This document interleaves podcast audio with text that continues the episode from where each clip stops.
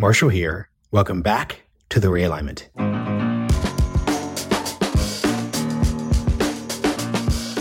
Big news before we dive into this episode. I got married this past weekend. Liv and I had a small Jewish ceremony in D.C. with our families. In a few weeks, we're hosting a bigger celebration in Austin. But of course, the show must go on.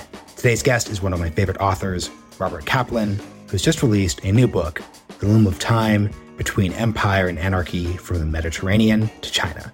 We also discussed the other book he released this year, The Tragic Mind: Fear, Fate, and the Burden of Power. As an author, Robert combines geopolitical insight with deep experience on the ground. He famously wrote about the Balkans in the 1980s, where the region broke out into warfare during the 1990s. He warned about the coming anarchy of a post-Cold War world, despite all the initial triumphalism after the fall of the Berlin Wall. And in The Loom of Time, he offers a conceptualization of the challenges and dynamics of what he calls the Greater Middle East, though it defines geopolitics for the next 2 decades. All that said, Saagar and I released our latest Q&A episode this past Friday, so if you'd like to check that out and submit your own questions and comments, go to realignment.supercast.com. Huge thanks to the Foundation for American Innovation for their support. Hope you enjoy the conversation. Robert Kaplan, welcome to The Realignment. It's a pleasure to be here. Yeah, it's great to chat with you. You've released 2 really interesting books this year. We're going to go in reverse order, starting with The Loom of Time, which is out now, given when we're publicizing this episode. But I also would like to discuss The Tragic Mind as well. Let's just kind of get started by placing you. A couple guests, Bridge Colby and Evan Thomas, have actually brought you up on episodes we've done recently. So I think listeners will have heard your name before. But just kind of looking you up, you've been described as a realist when it comes to foreign policy, a term which I think for most people has taken on particular significance after Russia's invasion of Ukraine and the debates about how the West should respond. So how would you define realism in your approach? Well, in my approach, first of all, it's a great pleasure to be here with you. In my approach, I'm a realist in the internationalist sense. In other words, I look up to people like Henry Kissinger and James Baker and George Schultz, people who believed in internationalism, who were engaged in the world, but at the same time understood that there were limits. Things that we couldn't do. The United States simply couldn't impose its system of governance everywhere in the world. What's happened actually since the Iraq War is that realism has taken on a sort of neo-isolationist tinge, which I'm uncomfortable with. It's sort of, we shouldn't be involved in any of these places. We shouldn't be involved in Ukraine or anything like that. That's wrong. That's not my realism. My realism is that of the Cold War, where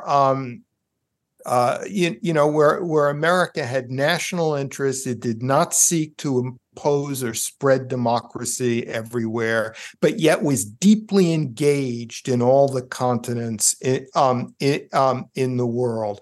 So I'm sort of like, given today's realism, the post-Iraq war realism, I'm sort of half a realist. In other words, I support the Biden administration in Ukraine. I think it's, despite all the criticism it's been getting, it's basically played it right down the middle. In the sense, it's engaged, it's sending tens of billions of dollars in weaponry. It's the greatest demonstration of U.S. power abroad since the first Gulf War of 1990, 1991. And yet at the same time, there are limits. They're not giving the Ukrainians everything they want. They're constantly afraid of this, of a war with NATO, of the use of weapons of mass destruction, etc. So that's the kind of realist I am. And I think that comes through in this new book that I've done, which is about the Greater Middle East. Yeah, and I think the test case here, because in many ways the kind of moderate realism you're advocating for is one that basically anyone on the face of it, if you're a policymaker, is going to adapt. I'm realistic. I understand there are limits. The test case is how you actually define those limits. So maybe contextualize this in the case of the Greater Middle East. or even, Europe broadly, because you brought up Ukraine, what is something that in a perfect world you would like the United States to be able to do, but there's just a limit on it that we cannot do? I would like the United States in a perfect world to be able to usher in democracy in most places. However, it is not a perfect world. The Arabian Gulf, for instance, is composed of absolute monarchies where, believe it or not, there is a social contract with the population. The absolute monarchies, provide stable, efficient, talented governance and predictable changes of power when a leader dies. And in return, the people do not challenge the ruler. And that has led to decades of stability and prosperity, in the Persian Gulf, in Saudi Arabia, elsewhere. It's not a perfect world. So the United States simply cannot see, by trying to impose democracy everywhere, what we're really saying is our historical experience is more important than yours. So take what we have to offer you, and that's wrong. The historical experience of whatever country you're talking about, in this book, Ethiopia, Egypt, elsewhere, is more important for itself than America's historical experience. So in a perfect world, yes, but in most places, it's a matter of a social contract between ruler and ruled, and that's not always democratic.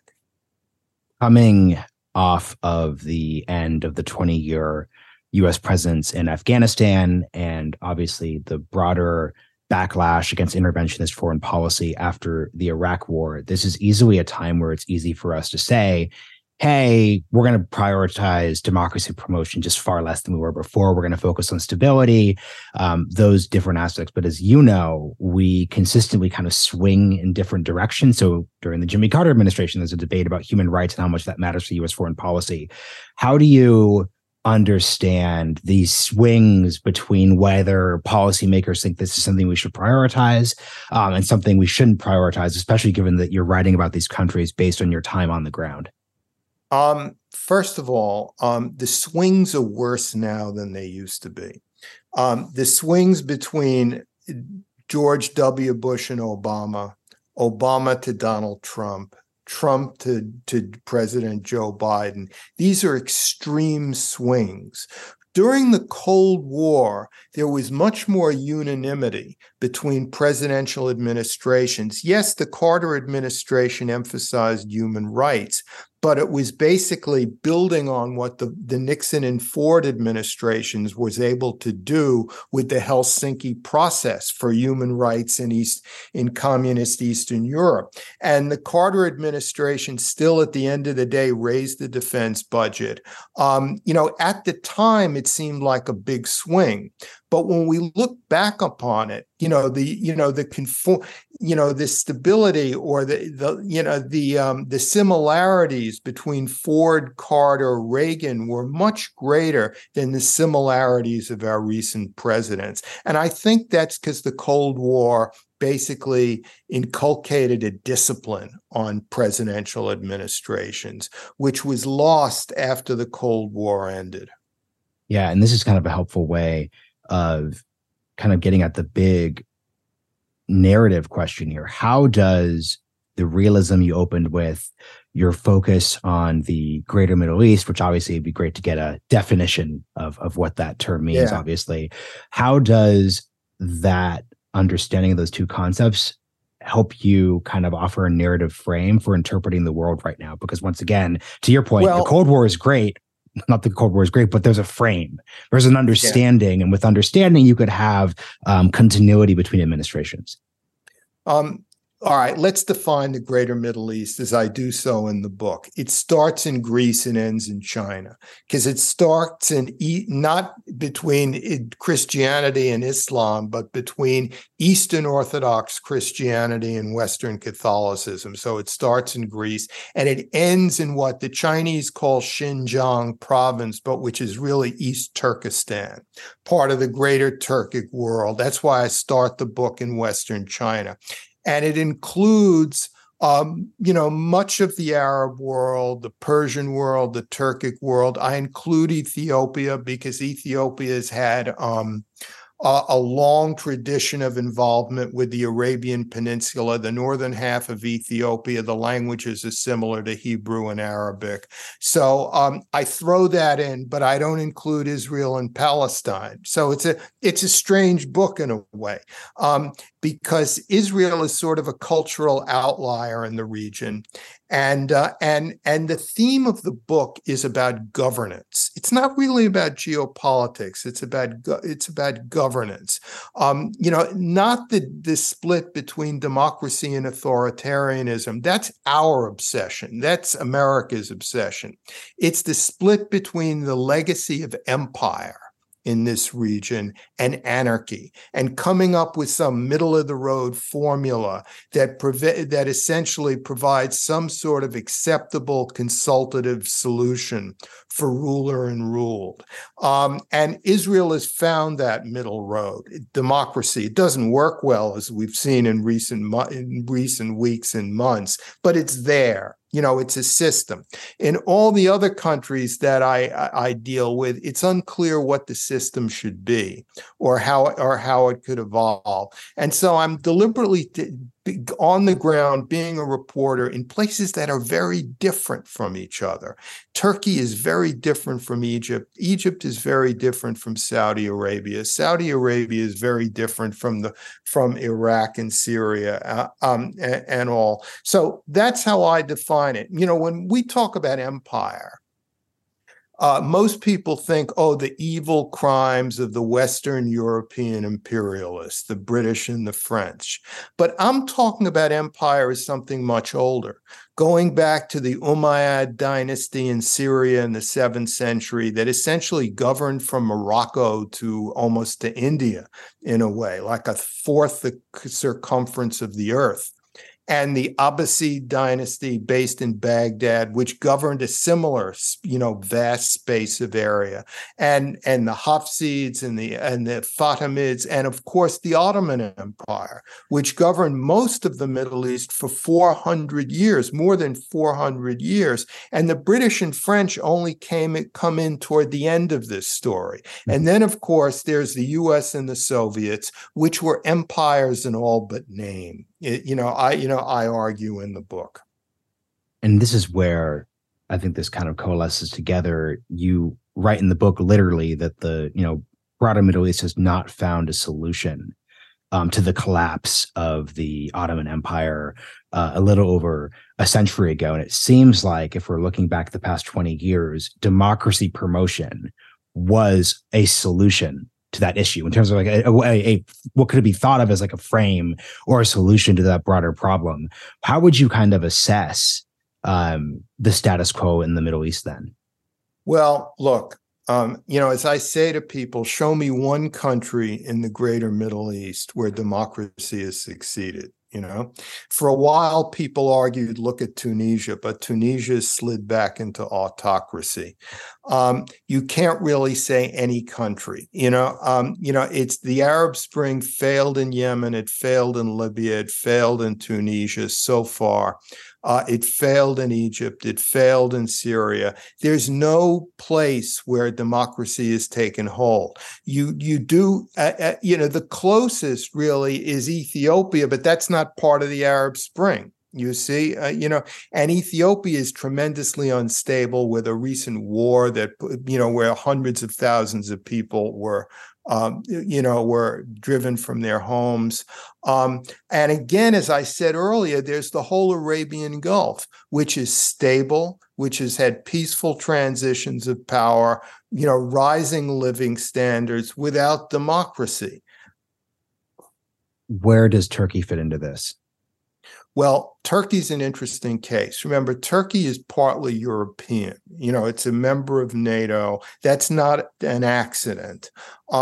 Turkey, you know, Turkey's secular system was founded by Mustafa Kemal Ataturk after World War I. And Ataturk took Turkey dramatically to the West culturally. He Latinized the alphabet. He tore the veil off women and a lot of other things he did. Then Turkey started moving back towards Islam, especially under the rule of Turgut Özal in the 1980s and early 1990s. Now, we've had in power for 20 years Recep Tayyip Erdogan, who's really Islamicized Turkey and has really eroded many of the democratic, the democratic safeguards. So that, as Turk said to me, they said, imagine if Donald Trump had been president for 20 years, what would be the state of the State Department, the Justice Department, the CIA? And America has much stronger institutions than even Turkey. So Erdogan has really changed things a lot. Turkey is technically a democracy, but it's a functionally illiberal quasi-autocracy. The question is, where does it go from here? Because Erdogan is not getting any younger. And there's really, I think, two choices. Because he's done so much damage to institutions, Turkey, after Erdogan, could be in a Weimar situation like Weimar Germany between the end of World War I and the coming to power of Hitler. That is a very weak system that was constantly on edge. Or it could revert back to real democracy. Under a new leader. It's unclear. The wild card is all the damage that Erdogan has done to the independence of institutions, and that's very hard to calculate how that will affect Turkey in a post-Erdogan future. And I'm curious. Then you also write in the book, though, that at a broader regional level, political Islam is kind of suffering from a lack of enthusiasm. So It's interesting that Turkey has obviously moved in a much more a less secular direction. Yet you're referencing Iran in the case of the political Islamic project. Bring that into this then. Yeah. Actually, Iran is in a way the most optimistic part of my book, because I'm saying in the second half of the Iran chapter that Iran really could be a democracy. It's much more developed, institutionalized, and sophisticated in many parts of the Arab world. It's Persian. It has all the building blocks of democracy. And political Islam is dead in Iran. Nobody takes it seriously. The government is hated. The government is like a bunch of North Koreans who happen to be ruling a country of South Koreans. So while we associate Iran with extremist Islam, the actual 83 or 84 million Iranian citizens they're fed up with that. And so, it's time for us to start to imagine a post-clerical Iran, an Iran beyond the Ayatollahs. Just like in the 1970s, people should have started imagining an Iran after the Shah. Now we should start to imagine a world beyond the Ayatollahs, because 85 million Iranians, all literate, unleashed, could be the next big addition to globalization. And investment. And I think we're going to see something like that in the coming decade. I'm curious, and this is where the question of whether regime type matters is significant. Obviously, the United States and plenty of Gulf countries have serious regional problems with Iran. Do you think a post-clerical Iran has some of the same similar touch points? Are they still supporting Assad? Is there a rivalry with Saudi Arabia? How should we think about that? A post-clerical Iran will change its foreign policy. A post-clerical Iran will, I think, well, it depends what kind of post-clerical Iran. You know, you could have a post-clerical Iran with the Revolutionary Guard ruling things, and that would still be an equally anti-Western and adventurous foreign policy, but with more freedoms for Iranians to dress as they wish, etc., inside their country. But a truly post-clerical Iran could stop interfering in Iraqi political affairs and lead to finally to democratic stability in Iraq. Post-clerical Iran could be less hostile to Israel, more friendly to the Arabian Gulf countries. You know, a real change in leadership in Iran could change the Middle East more than anything that we may do or the Chinese may do, etc. And I guess this is where the realism comes about. Is this essentially a story that has to have nothing to do with the United States then, in terms of whether we transition to a post-clerical Iran? Well, in the book, one of the themes is the emergence of China in the Greater Middle East. The book begins with China, it ends with China. And everywhere China is involved, not just buying so much oil and gas from Iran and Saudi Arabia, but putting tens of billions of dollars in investment in Egypt and other places. And I think at the beginning of the Biden administration, they thought that they could de-emphasize the Middle East and pay attention to other parts of the world. That's changed. The Biden administration is fearful of China and the Middle East, finally. And that's the real impetus of why the administration is trying to forge some sort of an arrangement between Israel and Saudi Arabia. Because, you know, they saw how China had essentially finessed a resumption of diplomatic relations between Iran and Saudi Arabia. The Biden administration does not want to be left out. It wants its own, it wants its own geopolitical formula to go along with that. But still, one of the contentions of the book is, even if those things happen, is that we're finally in a post-imperial Middle East. You know, all the empires I mentioned earlier in our conversation are gone. The Americans and the Soviets are not, and the Americans are not as intrusive as they used to be everywhere. And, you know, and Putin has his own problems with Ukraine, and outside of Syria or some other places, you know, the Russians are not as effective throughout the region as the Soviets were during the Nasser period and the Cold War. So it's this post-imperial Middle East that has to find a way for itself, essentially, without having some sort of order imposed by outside powers. And this kind of raises the other big concept in the book's title, which is just anarchy. Anarchy as this other end of the spectrum from empire. Right. Yeah. You know, I see anarchy and empire as two extremes, and the idea is to find something in the middle. You know, so it may be democratic, it may not be, you know, but some sort of governance in the middle that gives people dignity, some feeling of dignity. And anarchy is downplayed by Western elites because they've never experienced it. They know all about dictators. You know, they write all the time about the evils of dictators and authoritarianism, but anarchy is very abstract to them. But for instance, Egyptians during a year and a half or so after the downfall of Hosni Mubarak in 2011 experienced a form of anarchy, and that's why when Abdel Fattah al-Sisi took power as the new dictator, for the first year or two, he had a honeymoon, because even liberal, Egyptian elites were so terrified at what had happened under the Muslim Brotherhood that they gave a kind of honeymoon to the new military regime in Egypt. Now that's past. That's past, but it was very real for a time. And, anarchy is always at the edges. You know, I've experienced anarchy in Iraq.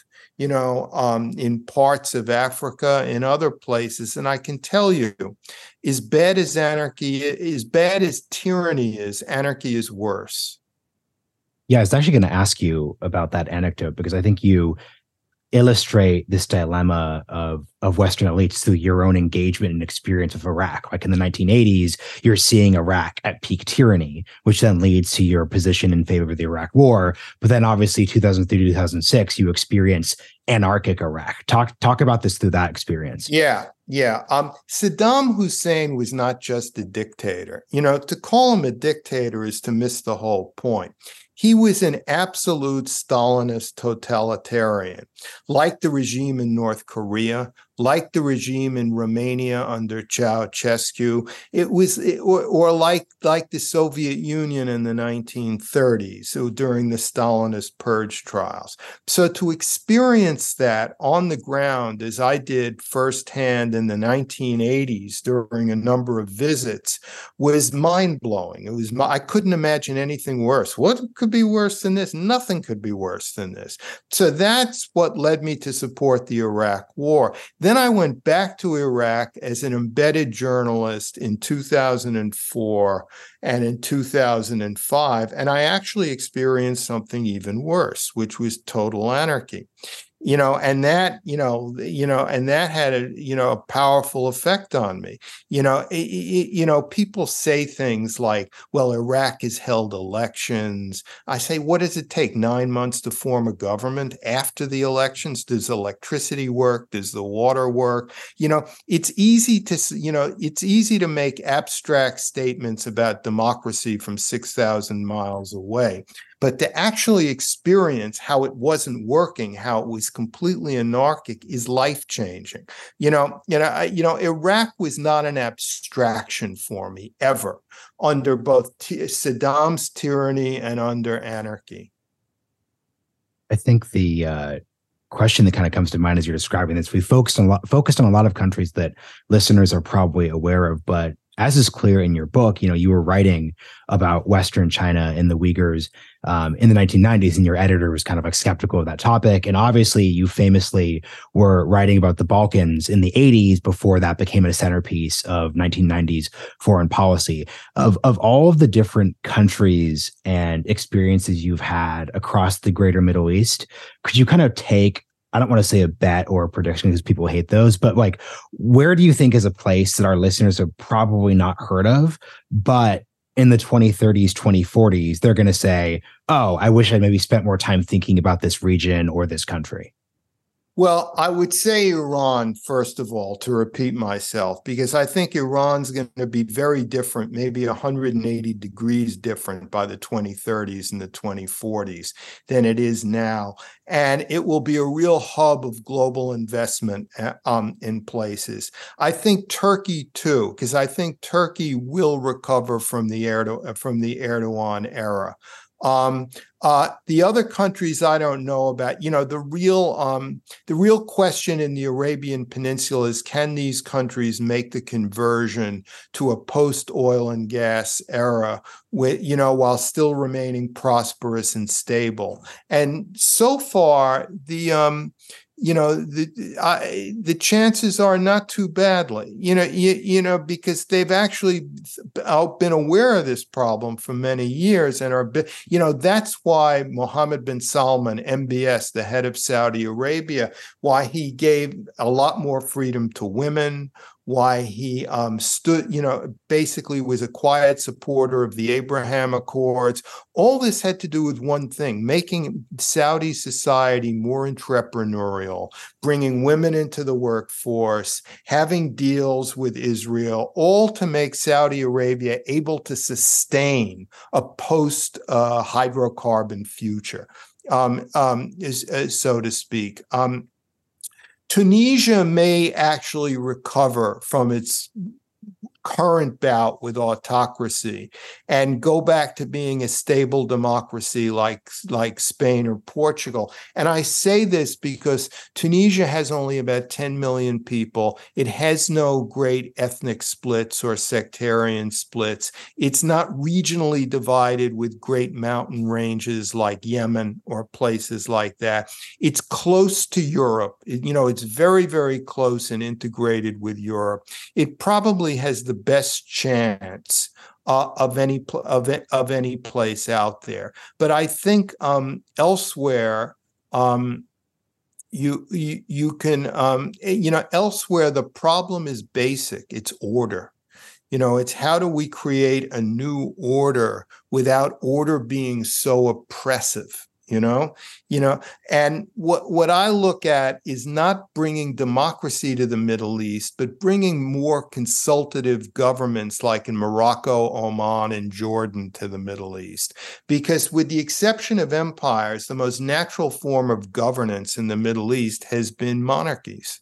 That's something people don't want to, Americans don't want to hear, but that happens to be true.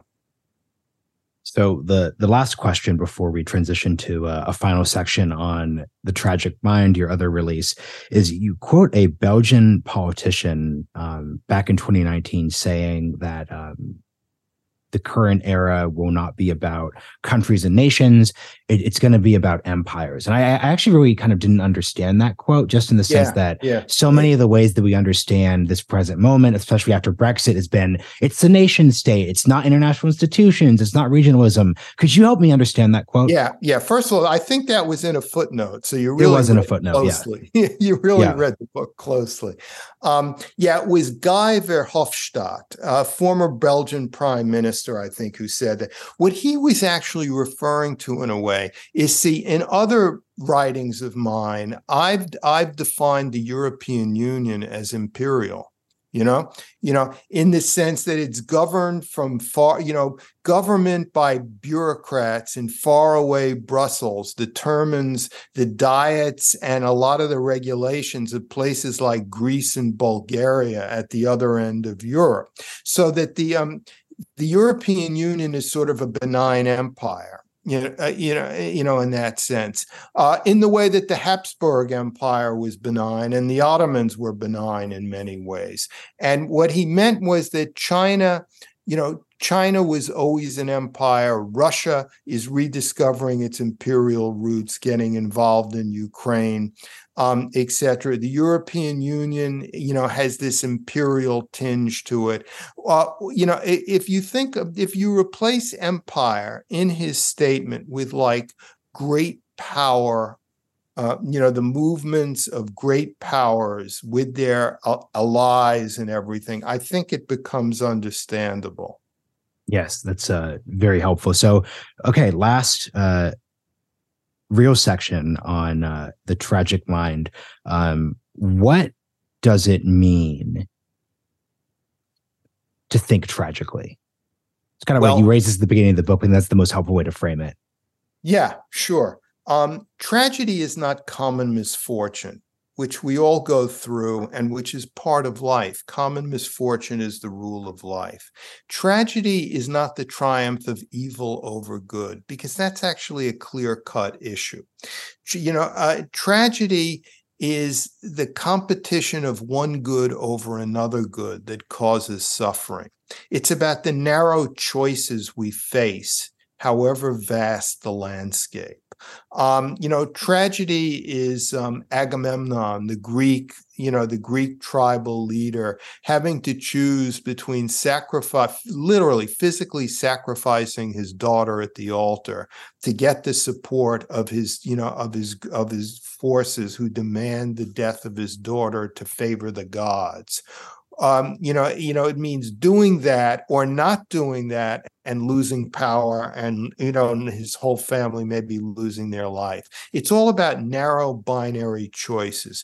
Tragedy is when a leader has to make the binary choice of to invade or not to invade, even though he may have only 30% of the evidence about what's actually going on the ground in the place where he wants to invade. In other words, the situation is given to mysteries. It's very subtle, but he will be judged by a binary choice of doing either or. And this occurs in democratic administration countries too, not always with war and peace, but with taking various decisions. I mean, I think every day the president of the United States is faced with a number of choices, you know, a number of options, and none of them are good. But, you know, he's got to do something. It's about the absence of purely good options, because even if he takes the best option, it's still going to cause this suffering at some level among some part of the constituency. And tragedy is also realizing that the world is imperfect and is beautiful at the same time. There was a great American classicist in the early mid-20th century, Edith Hamilton, who said that not to think tragically is sordid. It's to rob life of its significance. So that's the sense of tragedy that I explore in this other book. And I guess to your point about thinking tragically, I said this to you before the recording started, but I found this book just so helpful because it helped me just kind of think about things. How do you think a tragic mindset? Because I like to think about this in terms of George W. Bush. It's September 11th, 2001. So how would a tragic mindset, or the ability to think that way when necessary, how could that have informed? Can't predict the choices he makes, but how could that have informed the way a president would approach a catastrophic situation like that? Yeah. It's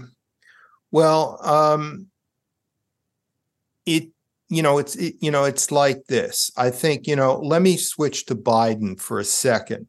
Biden was informed that the Russians really invaded Ukraine. They actually did it, opened up a 600-mile front with 3 or 4 tank brigades and prongs, and he had to make a decision.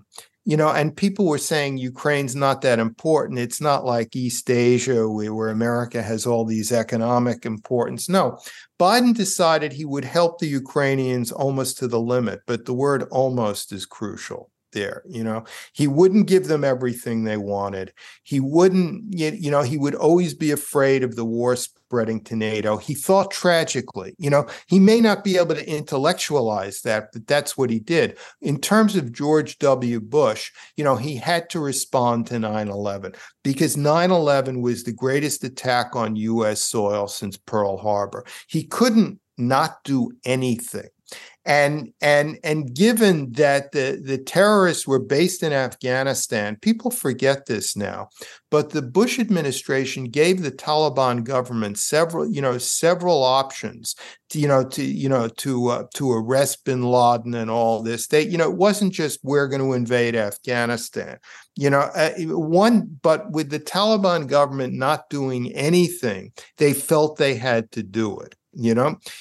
Invading Iraq was a harder choice than people imagine, because although Saddam was not supporting al-Qaeda, he was supporting almost every other terrorist group in the Middle East, and he wouldn't let the UN inspectors in. So there was there were reasons, but I think at the end of the day, I think the younger Bush administration did not think sufficiently tragically when it came to deciding on war in Iraq. And another word that comes up in the book is what one fears, and the fear of being wrong about something. What is something looking out in the next few years that you're afraid you could be wrong about?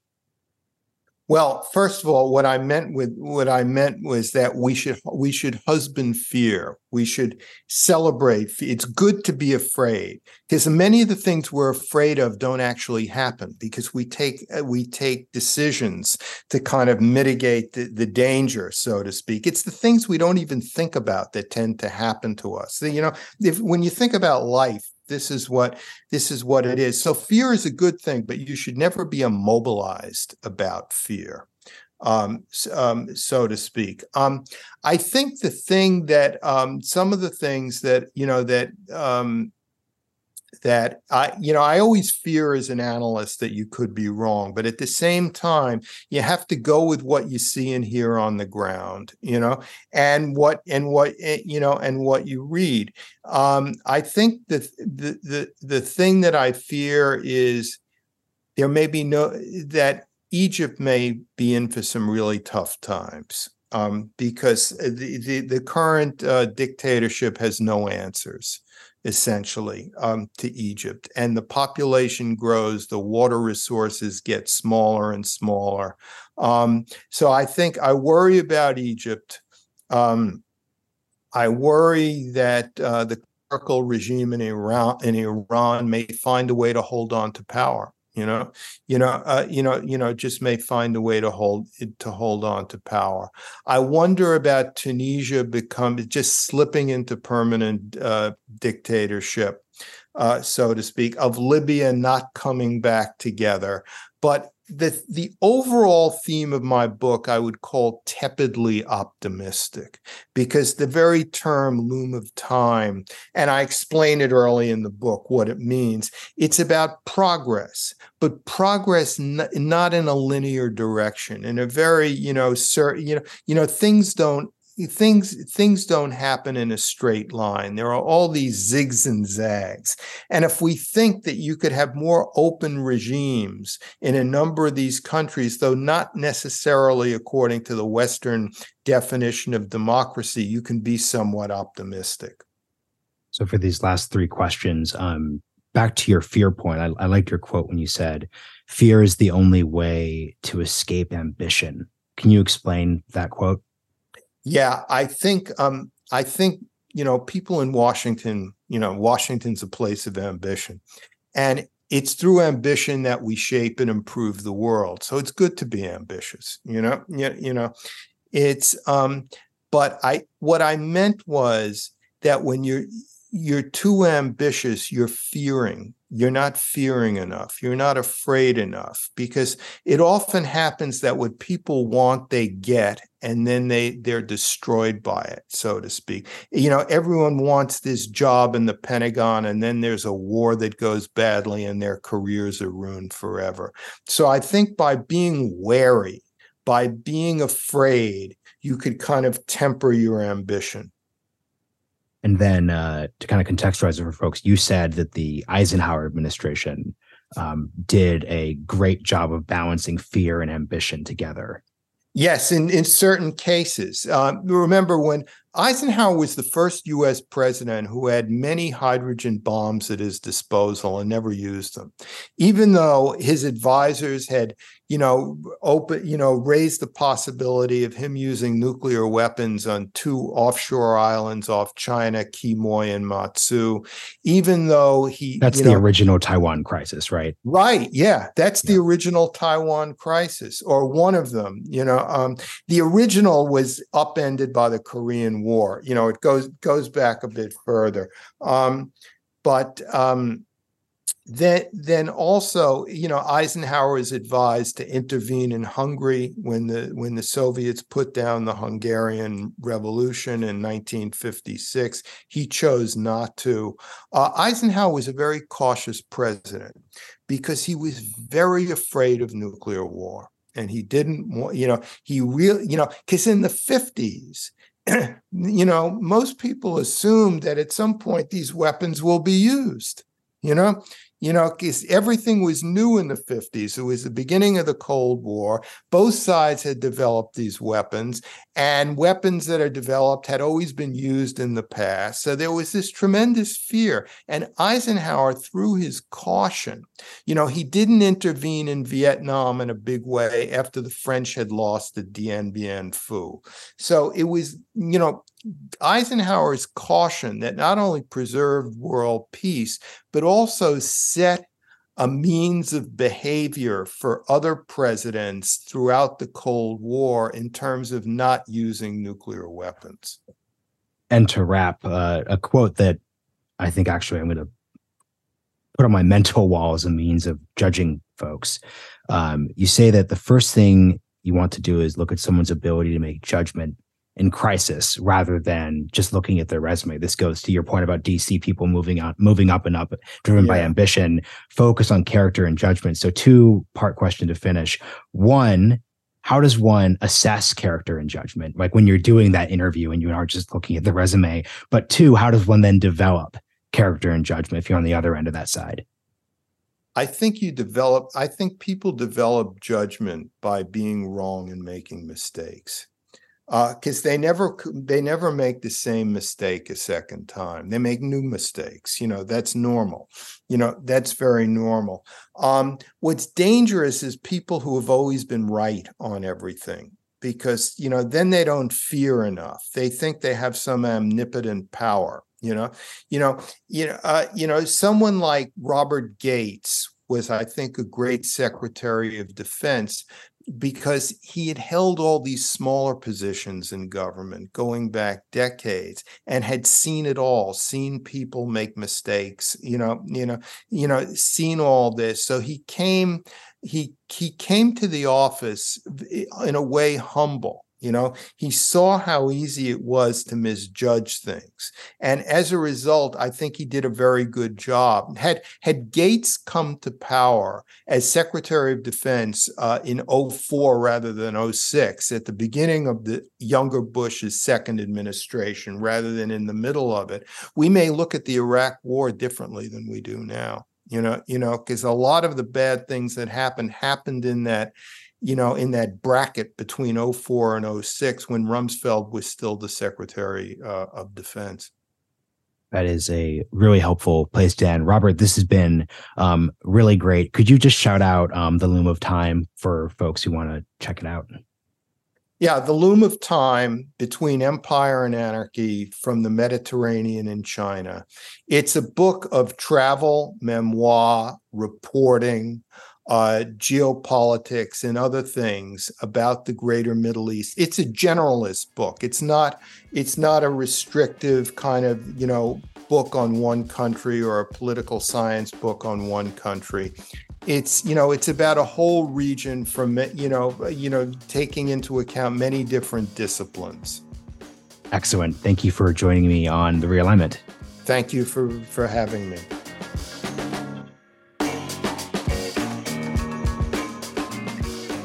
Hope you enjoyed this episode. If you learned something, like this sort of mission, or want to access our subscriber-exclusive Q&A, bonus episodes, and more, go to realignment.supercast.com and subscribe to our $5 a month, $50 a year, or $500 for a lifetime membership rates. See you all next time.